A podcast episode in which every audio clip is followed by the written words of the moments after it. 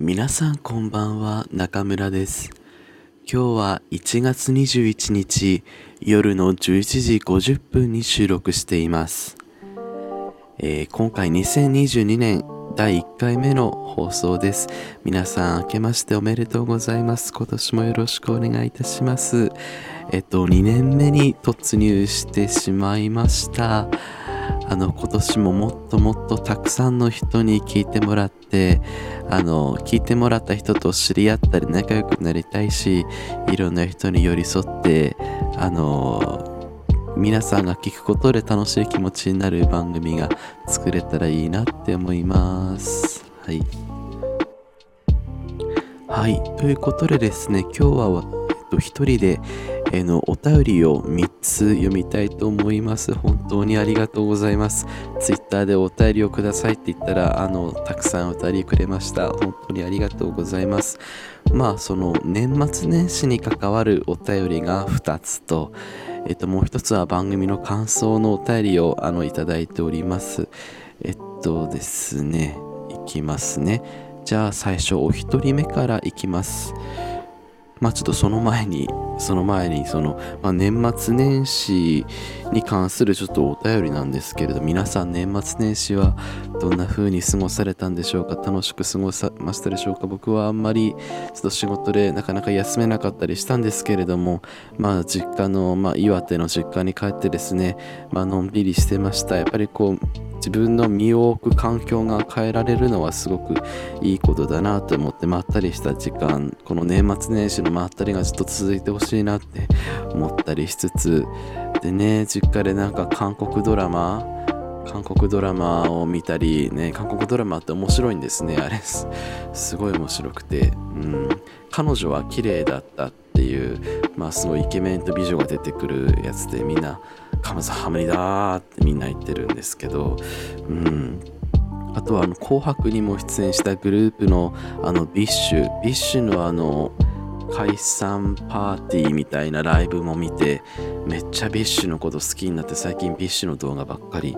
見てますね。あとはこう実家に帰省して実家の周りをうろうろ散歩してみたり、まあ、それだけでも結構こう気分転換になるのでいいですね。あとはそのまあ恋人と一緒にすき焼きを作ったりもしましたっていうマウンティングをここでするんですけれども。はい。というところでまず1通目のお便りから読ませていただきます。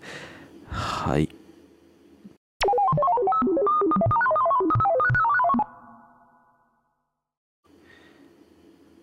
はい、まあ、今回は年末年始にかかるそのお便りなんですけれども、えっと、お便り1枚目、はい、読みます。こんにちは、肋骨パキオです。気になった男アワードを聞きました。僕は年末のジャニーズカウントダウンを見て出会ってしまいました。ストーンズの森本慎太郎くんです。顎がしっかりしていて、体もマッチョ。性格もやんちゃな感じでとても愛おしいです。年末年始はしんちゃんのことを考えすぎていて、いろいろいやらしい妄想もしたのですが、不思議ですよね。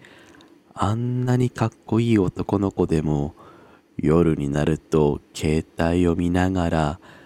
片手はマラをくゆりくゆりすり合わせ。片手はマラをくゆりくゆりすり合わせ吐息をはあはあ出しながら表情ゆりま表情緩ませ果てていく。まあそんな森本慎太郎くんですね。中村さんの気になる男アワードを受賞した子たちもそんなことをしているのかと思うとすごく身近な気持ちになります。ああそんな姿見てみたいと思いながらもこれからもしんちゃんを推していきたいと思っています。そんな妄想までして俺は最低な男ですよね。てんてんてんとのお便りをいただきました。ありがとうございました。肋骨パキオさん。あの、肋骨パキオさんのポッドキャストも、あの、面白くて聞いてます。とってもイケボな、イケメンボイスな感じの配信をしてらっしゃる方ですね。で、今回いただいたお便りは、あの、ま、僕の気になる男アワードを聞いてくださったということで、まあ、肋骨パキオさんも気になる男として、あれも森本慎太郎くんをまあ、紹介してくれました。ありがとうございます。まあ、私もですね、まあ、あの、ジャニー・オタだったので、まあ、このジャニー・オタマウンティングをしちゃいますけれども、2010年頃前半からもうジャニーズ雑誌は毎月買ってたので、まあ、森本慎太郎君も知ってます。あの、もう存じで、あの、大好きでございます。まあ、彼は苦労しましたね 苦労した子なんですよ、森本慎太郎君はいろいろジャニーズのね、あの、キャラ作りが結構いろいろあちこちに行ってですね、まあ、その話はしますけれども。まあ、そもそも今の森本慎太郎君やっぱりこう筋肉質で顎がねしっかりあってこうゴツゴツとしたイケメンちょっとねこう力強い感じのやんちゃそうなでちょっと欲望に忠実そうなのんけ性も見えてそこもまたいいですよねっていうところがやっぱりあのいいところに気づきましたロコスパキオさん。あのいいポイントに気づいてますよって思っているんですけれどもそうなんですよね。まあそのジャニーズの話を振り返るともともとまあ森本慎太郎君超超可愛いキャラで売り出されたんですよね最初はあの2009年頃にあのまあ、いわゆるショタショタって言っていいのか分かんないけれどもあの礼儀正しそうなあの正統派のキュートな美少年たちのなんかスノープリンス合唱団っていうちょっとこうスーツみたいな衣装を着てみんなで清らかな合唱しましょうっていうあのねそういうグループでちょっと作られたんですよ森本慎太郎君は。でそのセンターというかその中心的ポジションで森本慎太郎君は押し出されて、まあ、当時はあの2チャンネルとかではまあ可愛いショタが現れたぞということで話題沸騰でございました。はい。まあ、そこから、まあ、森本慎太郎君、龍太郎君っていうあの兄と兄弟でですねあのジャニーズに入所したんですけど、まあ、龍太郎君は諸事情によって退所されてしまいましてですね慎太郎君一人で頑張ってあのストーンズまあ、どんどんその辺りからどんどんその体が鍛え上がっていってですねもっともっとまあごつい体がどんどんごつくあのマッチョなマッチョなあのですね、うん、精液もいっぱい出そうな、あ、すいません。ちょっと口走ってしまいましたけれども、精液もいっぱい出そうな体になっていったのかなっていうふうに思って、あ、小池ゆり子でございます。あの、森本慎太郎さんっていうのがですね、あの、精液をいつもいっぱい出してらっしゃるっていうところあの確認しているところであの把握しているところでございます。小池百合子でございます。はいあの小池さんお墨付きの森本慎太郎ということで話が脱線に脱線を重ねていますね。はいありがとうございます。今年はモノマネのレパートリーを増やしたいですというところでいきましょうね。でそんなところにですねあの、そんな肋骨さんにおすすめのドラマをですねご紹介したいんですよ。それがですね今ちょっとここで調べてますけれどもですねあの森本刑事のおじさん観察日記というあの FOD で配信されているドラマこれめちゃくちゃいいのでめちゃくちゃいいのでまずはまずは見てあの FOD をあの購入してみてください。あの森本刑事があの森本慎太郎君が若手の警察官役なんですよ。まあ、それ聞いただけでこうムラムラするじゃないですか。まああの詳しいことは言わないので見てっていう 詳しいことは言わないので見てください。まあ、森本君のあの警察官としてあの頑張る姿が見ることができます。はい。ということで、肋骨パキオさんありがとうございました。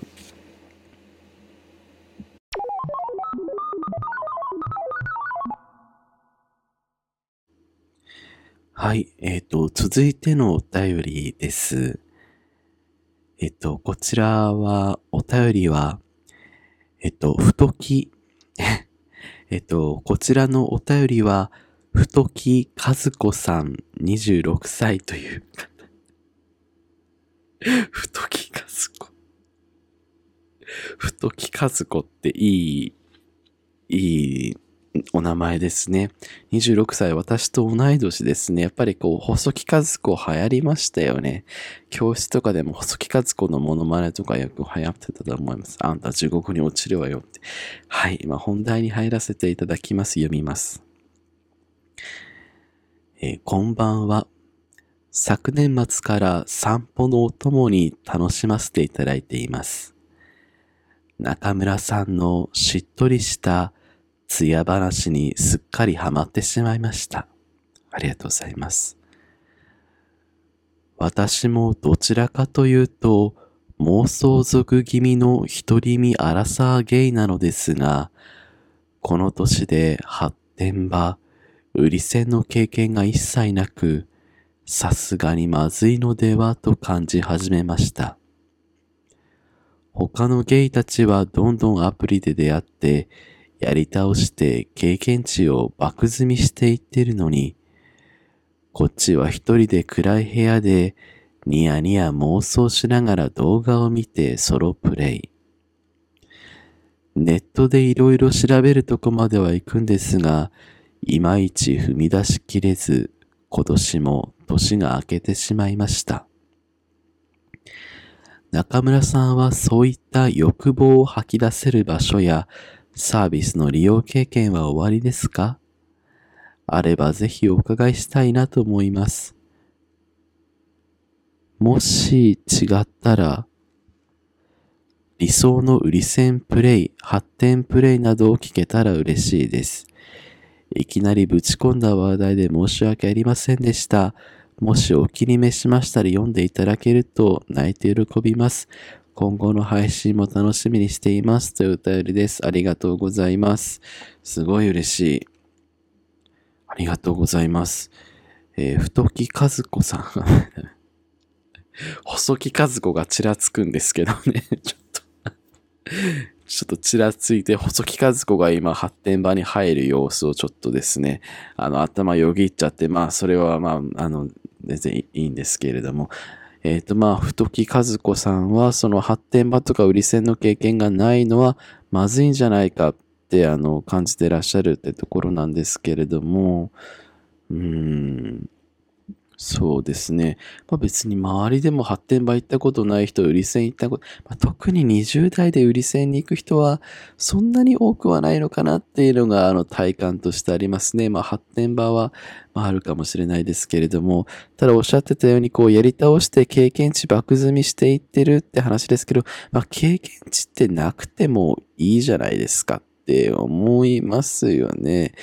うん、まあ、セックスってで、その経験値は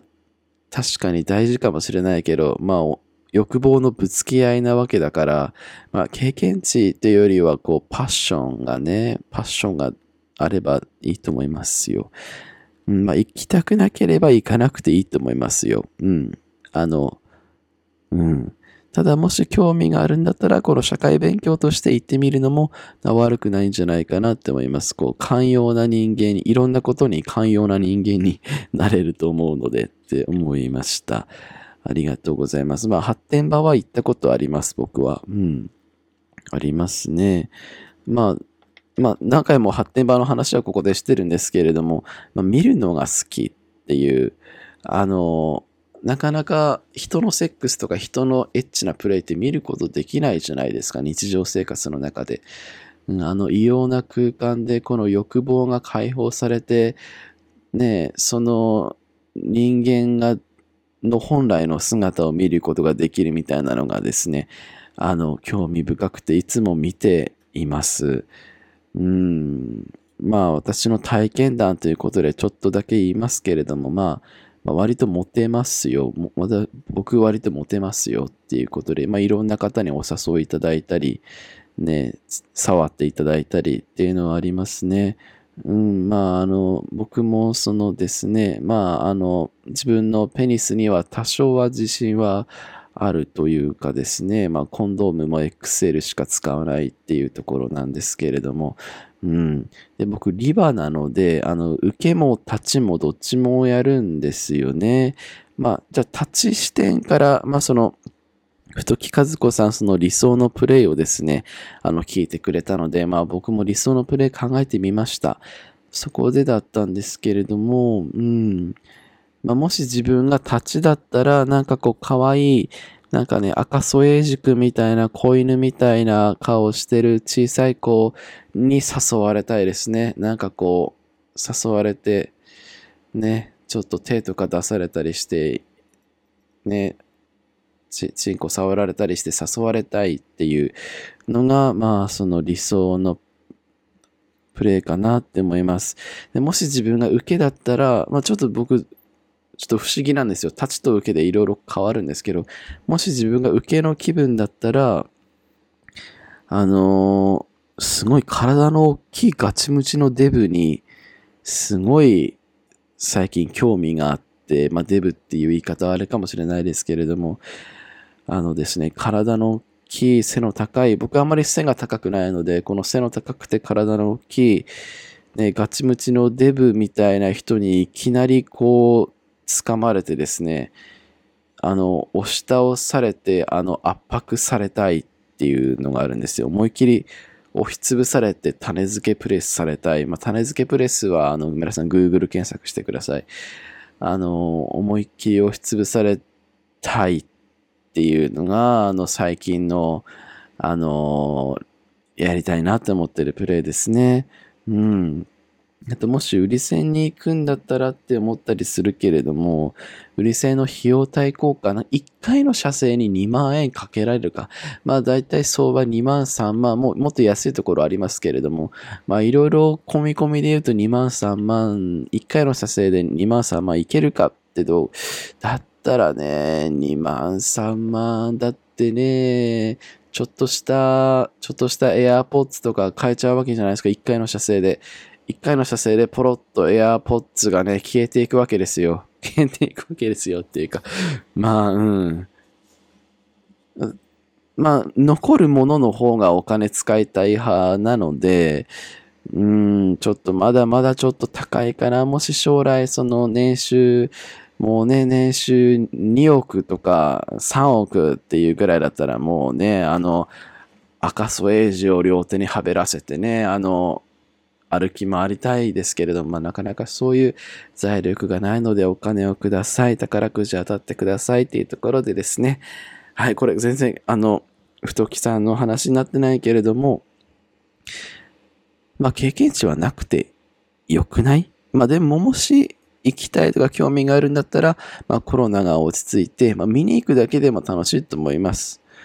うん。まあ、見に行くだけで、で、誰かが教えてくれるから、あんな感じでやればいいみたいな。うん。うん。まあ、あとは欲望を解放しましょう。あの、人生は長くないですから、もう欲望を解放して自分の生きたいように生きるっていうのが大事だと思います。はい。お便りありがとうございました。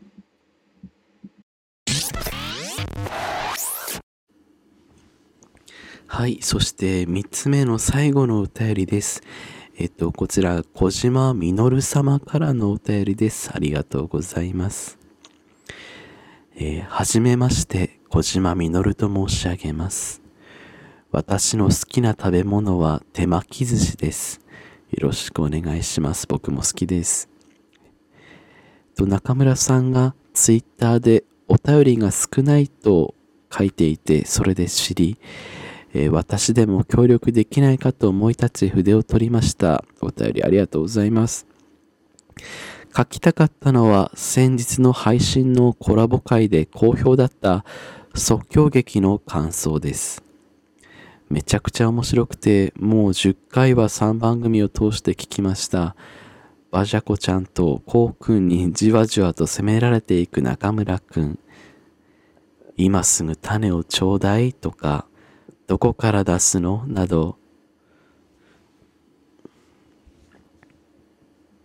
など、ギリギリのワードセンスに爆笑しました。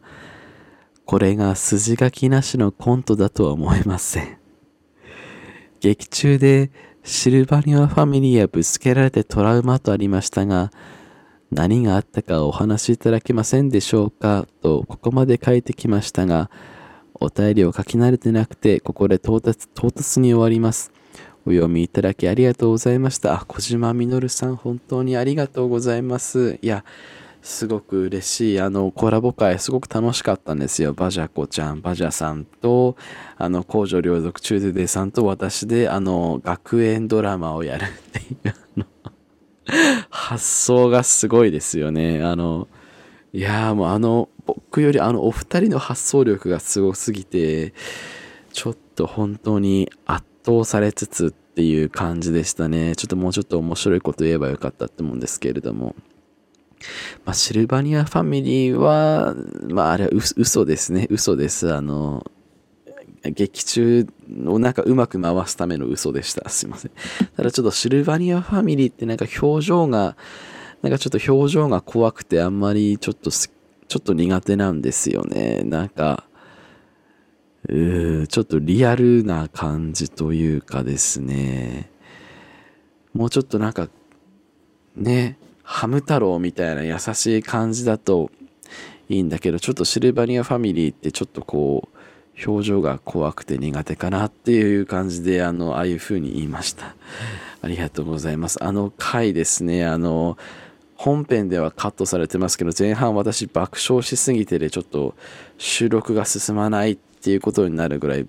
この環境のやばさ、あの、バジャさんとコーチューさんと同じクラスにいるって、すごい楽しいクラスでしょうね。ただちょっともうあの二人の、二人のエンジンがかかりすぎてて、ちょっとあの、ダメでした。あの、本当に